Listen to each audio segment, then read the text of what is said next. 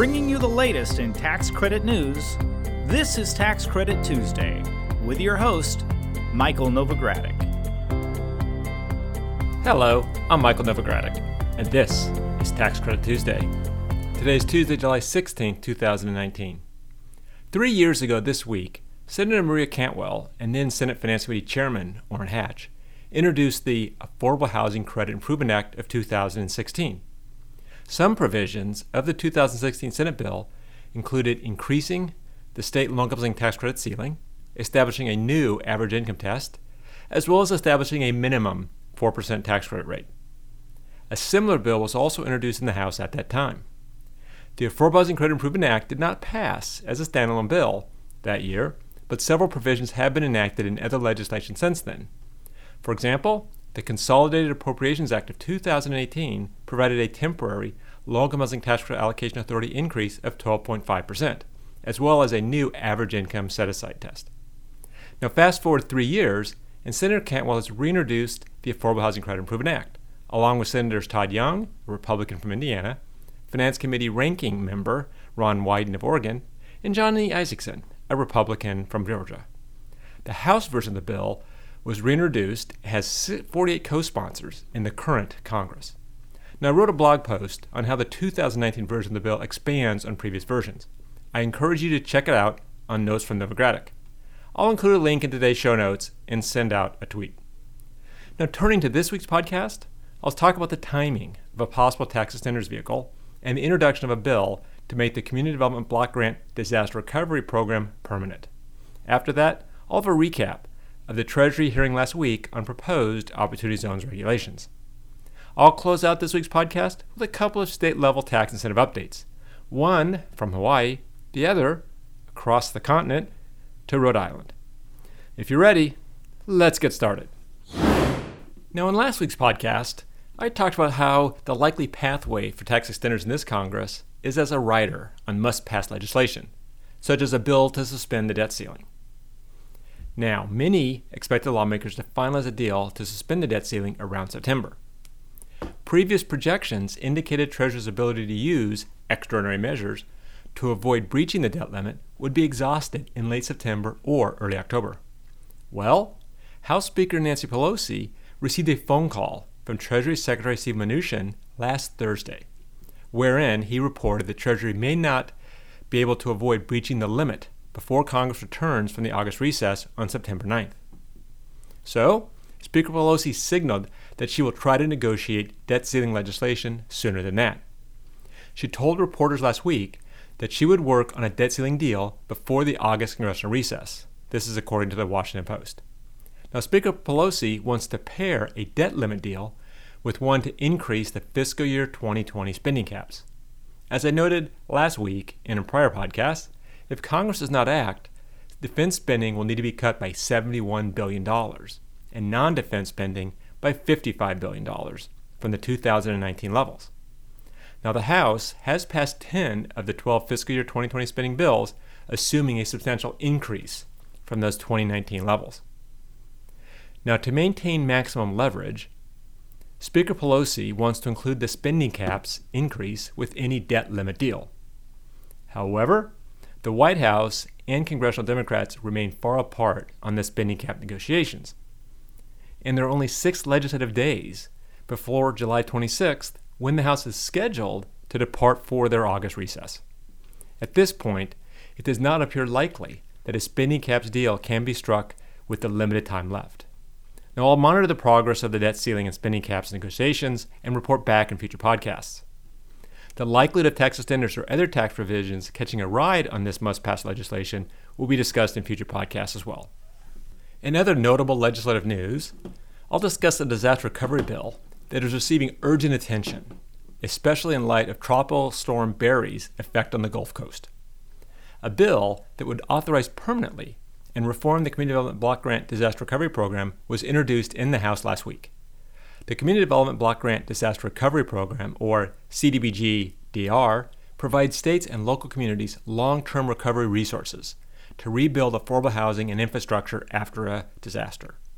Now, the legislation would require federal disaster recovery dollars to be distributed equitably with a balance among homeowners renters, and the homeless. Another requirement is to replace scarce affordable housing for low income residents by prioritizing a one for one replacement of damaged or destroyed public or federally subsidized rental housing. The bill would maintain a requirement that at least 70% of federal recovery funds benefit low and moderate income households. The legislation would also provide a time frame for allocating CDBG DR funding. More specifically, HUD would need to allocate federal disaster assistance dollars within 60 days. That's right, 60 days of Congress approving the funding. Now, the lead sponsors of the Reforming Disaster Recovery Act of 2019 are Representatives Al Green, a Democrat from Texas, and Ann Wagner, a Republican from Missouri. Both Representatives Green and Wagner are senior members of the House Financial Services Committee. Now, the bill may be marked up by the committee today. I will provide updates in next week's podcast. In the meantime, we've posted a copy of the bill on our website, and I'll include a link in today's show notes. Now, onto the topic of opportunity zones. The IRS last Tuesday held a hearing on proposed opportunity zones regulations. Specifically, the hearing focused on the second tranche of the Treasury Department's proposed opportunity zones regulations that were published May 1st. Now, you may recall that a hearing on the first tranche of proposed regulations was held this past Valentine's Day. Those proposed regulations were published last October. The Valentine's Day hearing was in D.C. and was so popular that many attendees had to line up outside of the hearing room. Some people in line never even had a chance to come in, a testament to the level of interest in opportunity zones. With that in mind, Treasury decided to hold last week's hearing in a much bigger auditorium in Maryland, just outside of D.C. Last week's hearing was likewise well attended. There were 19 scheduled speakers, and those speakers range from accountants and lawyers to developers, CDFIs, syndicators, and economic development groups. My partner John Chiaretti testified on behalf of the Novogradac Opportunity Zones Working Group. He highlighted three topics and recommendations on how to encourage more investment in opportunity zones. The first topic he discussed was the special amount includable rule for investments in qualified opportunity fund, partnerships, and S corporations. Now that's a mouthful. Special amount includable rule. Well, the includable rule provides that in case of an inclusion event, or in 2026, the deferred gain recognition date, that the amount includable in income from the deferred gain for investments in a pass-through qualified opportunity fund ends up being the lesser of the remaining deferred gain, and we kind of generally understand that rule, less a statutory basis adjustment, or, and this is where it's a bit different, the gain that would be recognized on a fully taxable disposition of the investment. So that's what the includable rule is either the, the remaining deferred gain, less statutory basis adjustments, or the gain that would be recognized on a fully taxable disposition of the investment. Well, the rule is in place to limit taxpayers or prevent taxpayers from avoiding recognizing deferred gain when the fair market value of their interest diminish due to debt finance distributions. Because the statute itself talks about fair market value, not gain recognized in a fully taxable disposition. So, what's the problem? Well, this special inclusion rule is adversely affecting investment in affordable housing and other high impact community development investments. Affordable housing and community development investments are taking a hit because the 10 year gain exclusion benefit is generally less valuable as investors don't anticipate realizing as great an appreciation on their investments. The statutory 2026 inclusion rule provides some benefit, some downside benefit for these types of investments for losses that might be recognized between now and 2026. But as a result of the special inclusion rule, some aspiring investors are turning away from affordable housing and community development investments in qualified opportunity zones. So, what's the solution? Well, the Opportunity Zones Working Group recommends that Treasury make a proposed rule that's consistent with the mechanics of the general statutory rule, with one exception that the definition of fair market value be modified to be the net value of the investment, excluding debt plus prior cash distributions. Our proposed change would both prevent artificial reductions in investment value through debt finance distributions, and it would do that without adversely affecting affordable housing and community development investors. The bottom line is that our proposal would enable more impactful investments in opportunity zones. So that's the first issue that John discussed. Now, the second topic was the special 10 year exclusion election rule for qualified opportunity fund partnerships and S corporations.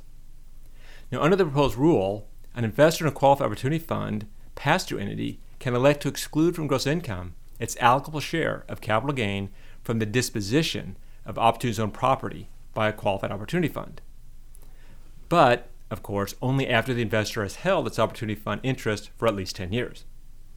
In other words, after an investor holds a qualified opportunity fund interest for at least 10 years, the investor can choose to exclude from gross income its share of capital gain from the sale by the qualified opportunity fund of opportunity zone property. Now, I should clarify this election only applies to capital gains from the sale of a qualified opportunity zone partnership interest by the qualified opportunity fund or other qualified opportunity zone property. The election does not include gain from the sale of property that is ordinary income. And the election also doesn't include any gains attributable to the sale of property by a qualified opportunity zone business by a pass through entity held by the Qualified Opportunity Fund. So, what's the issue with this proposed rule? Was well, the discrepancy between the rule governing the sale of a qualified opportunity fund interest, which allows the exclusion of all gains to the appreciation of all property, whether capital ordinary, or whether the property is held by the qualified opportunity fund or the business. Now, the working group's recommendation is to expand the gain exclusion rule to apply generally to all gains attributable to the sale of any property used in a trade or business by a qualified opportunity fund or a qualified opportunity zone business. We do, though, recommend an exception for the sale of inventory property or property otherwise held and sold in the ordinary course of operating a business. So we talked about the special inclusion rule, the 2026 gain inclusion rule, and the 10 year exclusion election. The third topic John discussed in his testimony dealt with the grace period for qualified opportunity funds and qualified opportunity zone businesses to use property in a trade or business. So let's start with what the rules are. First, tangible property of a qualified opportunity fund or a qualified opportunity zone business must be used in a trade or business to be considered a qualified opportunity zone business asset or qualified zone business property. But, or second, the statute also provides that new businesses must be organized for the purposes of being a qualified opportunity zone business, with the subtle or implied acknowledgement that a startup period is anticipated. Now, the issue with these rules is they do not address whether a qualified opportunity fund or a qualified opportunity zone business is permitted a grace period to use tangible property in a trade or business. And that lack of clarity raises some questions, such as if a qualified opportunity fund invests in equipment, but it takes time to put that equipment into production, is the equipment not qualified until it's used? Then another question if a qualified opportunity zones business or a qualified opportunity zone fund constructs a building and after 31 months the building is not fully completed and therefore not leased, is the building not qualified until the building is placed in service? Or even within qualified opportunity fund uh, construction, the qualified opportunity fund technically doesn't qualify for the working capital exception, so does it even have 31 months for the building to be placed in service? Well, the working group suggests two recommendations for this startup business question. And it means, or we're asking for, a grace period. More specifically, the working group's first or foundational suggestion is for Treasury to provide that tangible property of a qualified opportunity fund or a qualified opportunity zones business not be treated as failing to satisfy the trade or business use requirements solely because the tangible property is not used in a trade or business before a reasonable startup period based on facts and circumstances. This so long as a qualified opportunity fund or business continues to develop and work to put the property into service in their trade or business. Now, an alternative suggestion is to provide a 12 month grace period for qualified opportunity funds and qualified opportunity businesses to use tangible property in a trade or business and have that grace period begin no earlier than after a 31 month period. So, those were the three main topics from the Opportunity Zones Working Group issues paper that were discussed at the hearing. Now, the paper itself that was submitted, the comment letter, contains many more. It's over 50 pages uh, of comments uh, and summaries of the proposed regulations. Now, other topics discussed by speakers include implementing reporting requirements, providing flexibility to reinvest interim gains, and more. Now, you may have seen Novogradac was live streaming the hearing on our YouTube channel. If you missed the live stream, don't worry. We've posted a recording of the hearing on our YouTube channel. The video link is in today's show notes, and I'll tweet it out as well. We've also posted a transcript of the hearing on our Opportunity Zones Resource Center, courtesy of tax analysts.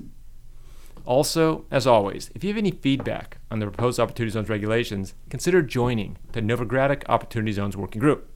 contact my partner John Chiaretti for more information. And I'll also include a link to his email in today's show notes. In other news, I have two brief state updates for you. First, Hawaii now has a state historic tax credit. Governor David Ige last week signed a bill to create the credit. There's a $1 million annual cap, and the credit will expire at the end of 2024. It's not that large, but it is a start. Meanwhile, Rhode Island's budget for fiscal year 2020 contains a provision that should please investors in opportunity zones. A budget provision allows state taxpayers to avoid paying capital gains taxes on additional gains from opportunity zones investments after they've held the investment for seven years. As you know, the federal opportunity zones incentive allows that benefit after 10 years. Well, that brings me to the end of this week's report. I do want to note, though, this Thursday, July 18th, Novogradac is hosting the NMTC 101 The Basics webinar. This webinar will provide a great overview of the new markets tax credit incentive and the unique elements of deal structures. I'll include a registration link in today's show notes. That's it for now. I'm Michael Novogradac. Thanks for listening. This weekly podcast has been brought to you by Novogradac and Company LLP. Archive podcasts are available online at www.novoco.com forward slash podcast or by subscribing to the Tax Credit Tuesday podcast in iTunes. You can find related links referenced in this podcast in our show notes at www.novoco.com forward slash podcast. Novogradac and Company LLP is a national certified public accounting and consulting firm with offices nationwide. Learn more about our professional services at www.novoco.com.